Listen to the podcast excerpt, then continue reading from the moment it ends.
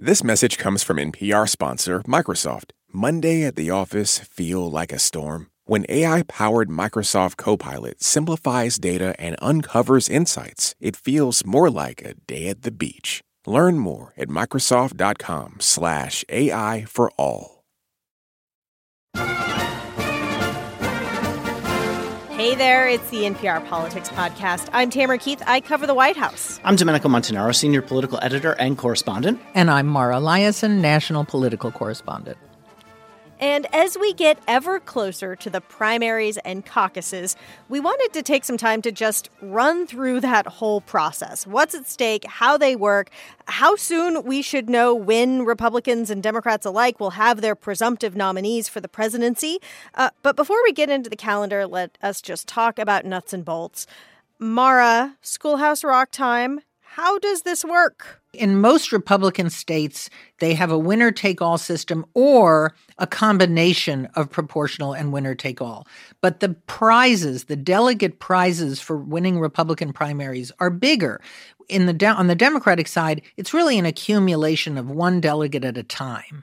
And that's why it takes longer to see who's going to be the Democratic nominee, usually. And for the Democrats, you know, it's mostly proportional. Uh, you know, you go state by state, and it can take a longer time, as we saw in the past couple of elections, to get a nominee to that magic number of winning a majority of the delegates. Of course, there's no nominee uh, who is actually picked uh, until the conventions when you know honestly the open secret is that you can change at any time if you're a delegate. You're not 100% bound to these results but you're supposed to vote the way that um, your state voted.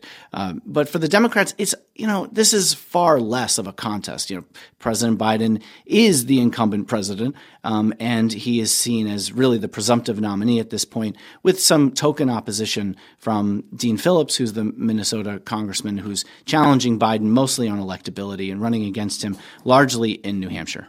Let's go to Iowa. The state's famous first in the nation caucuses uh, will be held on January 15th. What's at stake for Republicans there? Well, uh, short of everything, I mean, there's everything and nothing. There's right. Well, that's that's uh, very close to true because there aren't that many delegates in Iowa. But considering the amount of um, you know time, energy that they spend there, they certainly are banking on the momentum coming out of that state to help propel them going forward. Principally, it's very, very, very important for Ron DeSantis, uh, the governor of Florida, who has staked his entire campaign on doing well in Iowa. Nikki Haley is the person who's kind of on DeSantis's heels in Iowa, and you know if she leapfrogs DeSantis, that could be good for her. Um, so you know, watching the positioning of those three, how close the margin is, and whether or not um, you know Trump has a massive victory, could really start to spell whether or not this primary race can be over faster than we think. Mara, I think that there is a saying that there are only two or maybe three tickets out of Iowa. And we know that former President Trump has a massive lead in the polls. But isn't Iowa also sort of about expectations?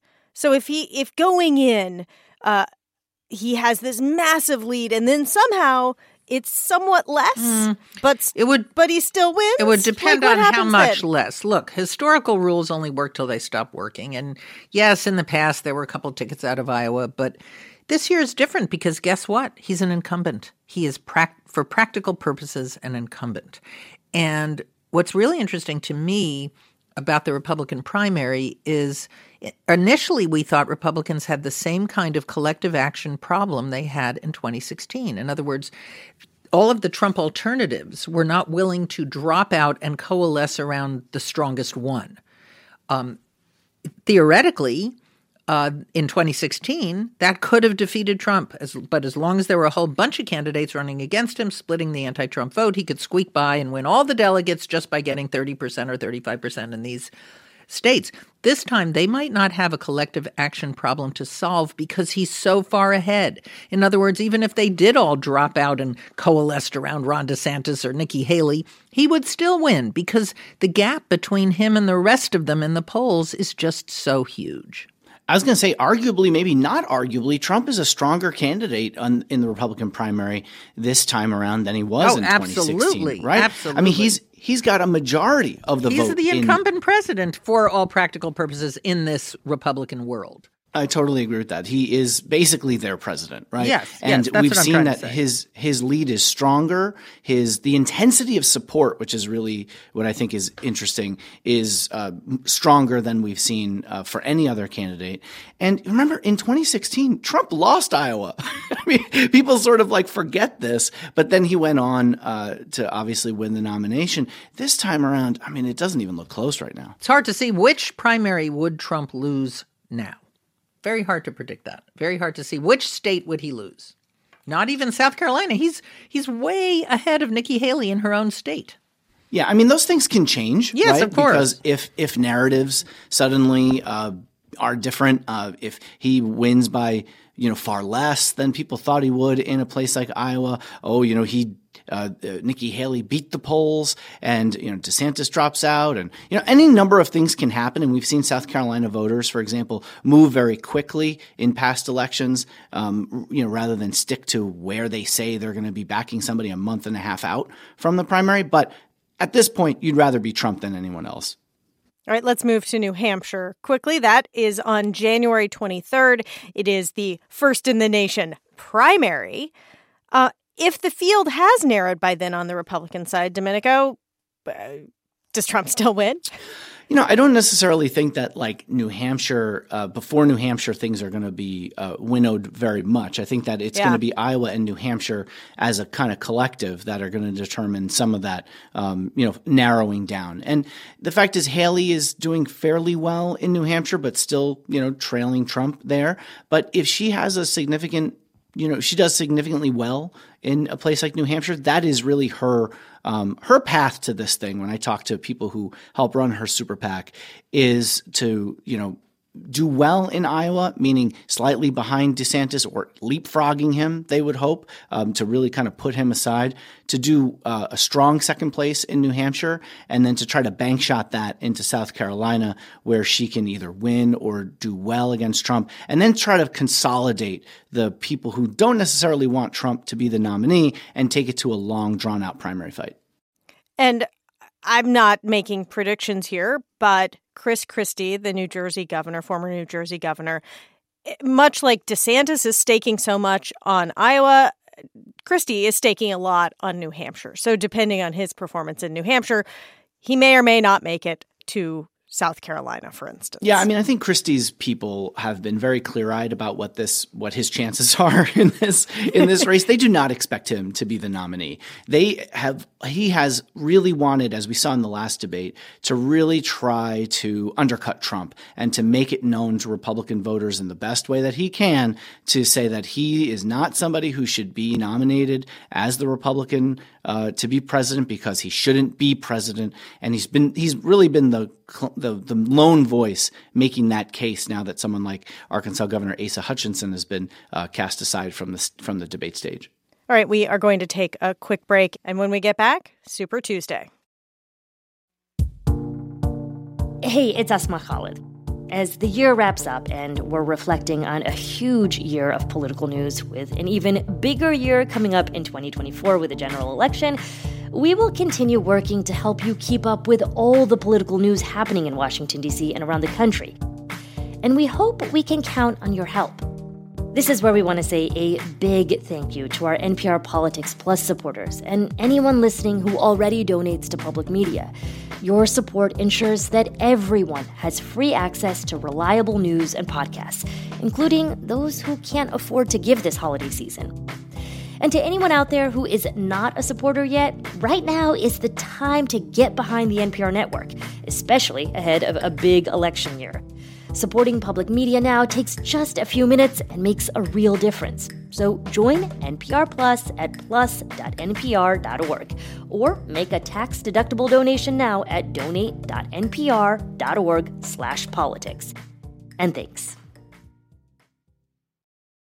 Support for this NPR podcast and the following message come from Amgen, a biotechnology pioneer leading the fight against the world's toughest diseases such as cancer, heart disease, asthma, and osteoporosis. In a new era of human health, Amgen continues to accelerate the pace of change, operating sustainably and drawing upon deep knowledge of science to push beyond what's known today. With each decade, they reliably deliver powerful new therapies to patients. Learn more at amgen.com.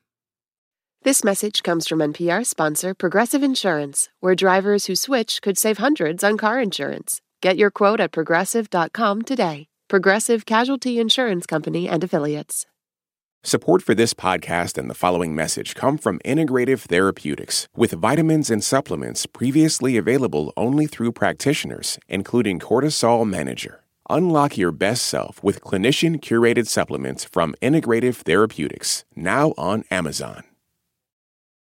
And we're back. And although we've been talking a lot about the Republicans and we will talk about them a lot more, let's talk briefly about the Democrats. They are trying to have a new and different calendar this time around, right?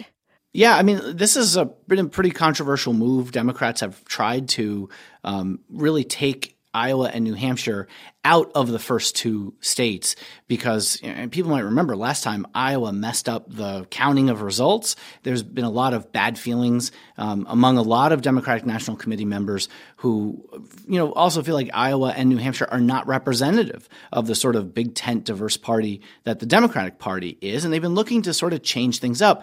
But when you have states like Iowa and New Hampshire that have been so entrenched in doing this for so long, they're not giving up without a fight. And this has taken some doing. But the Democratic National Committee moved South Carolina ahead at President Biden's uh, request, and they're penalizing state like New Hampshire, which is insisting on continuing its quote unquote first in the nation primary status because it's in their state constitution. But, you know, this really has to do with the Democratic National Committee's uh, preferences and the president's preferences, and it's been a huge fight. I think South Carolina reflects the Democratic Party's base more than Iowa or New Hampshire does. And that was one of the reasons the DNC wanted to change this and Biden wanted to change this.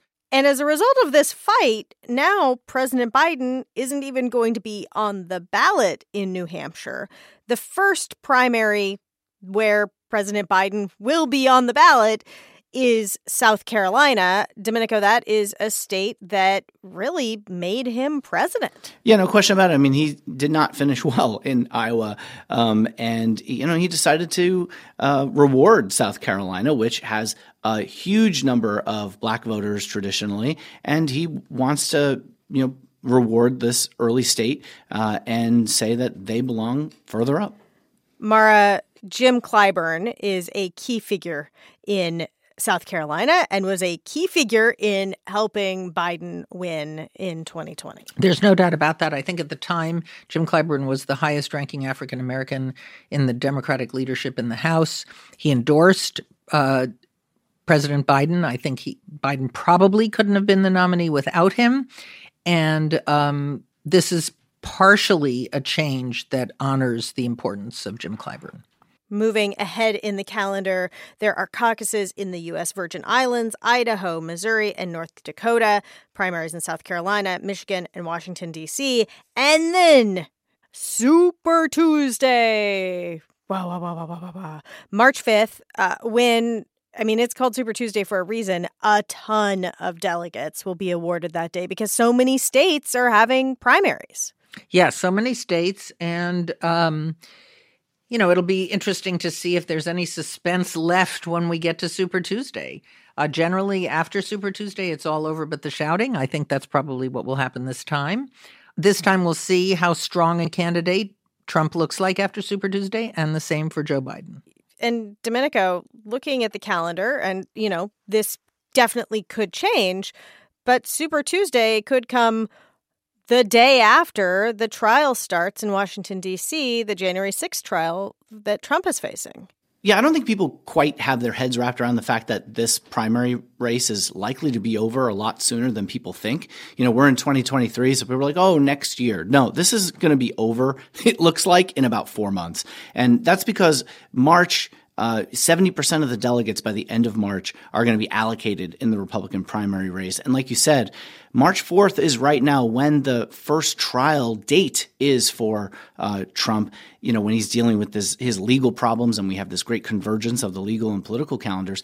March 5th is Super Tuesday. So if we're talking about the fact that a potential conviction might dislodge some Republicans from voting for Trump, there isn't going to be a conviction uh, anytime uh, close to before a nominee is going to be selected through the primary process.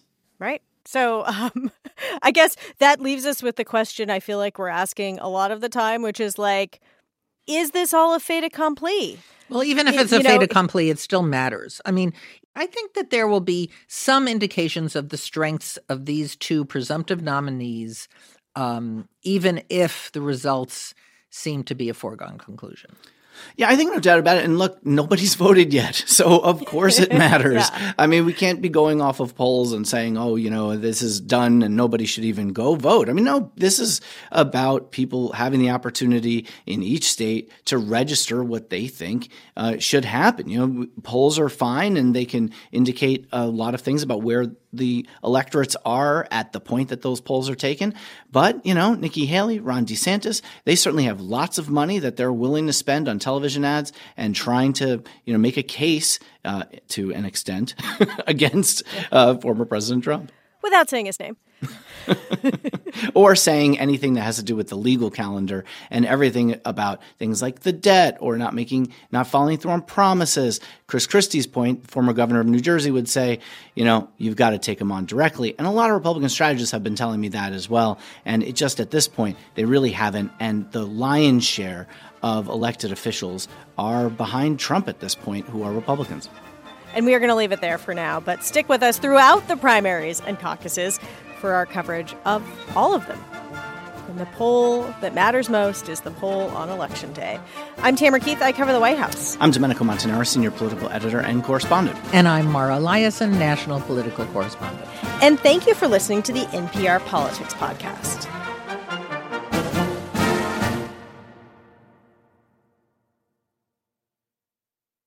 Support for NPR and the following message come from Bombas. Bombas makes absurdly soft socks, underwear, and t-shirts. And for every item you purchase, Bombas donates another to someone facing homelessness. Get 20% off your first purchase at bombas.com slash NPR and use code NPR.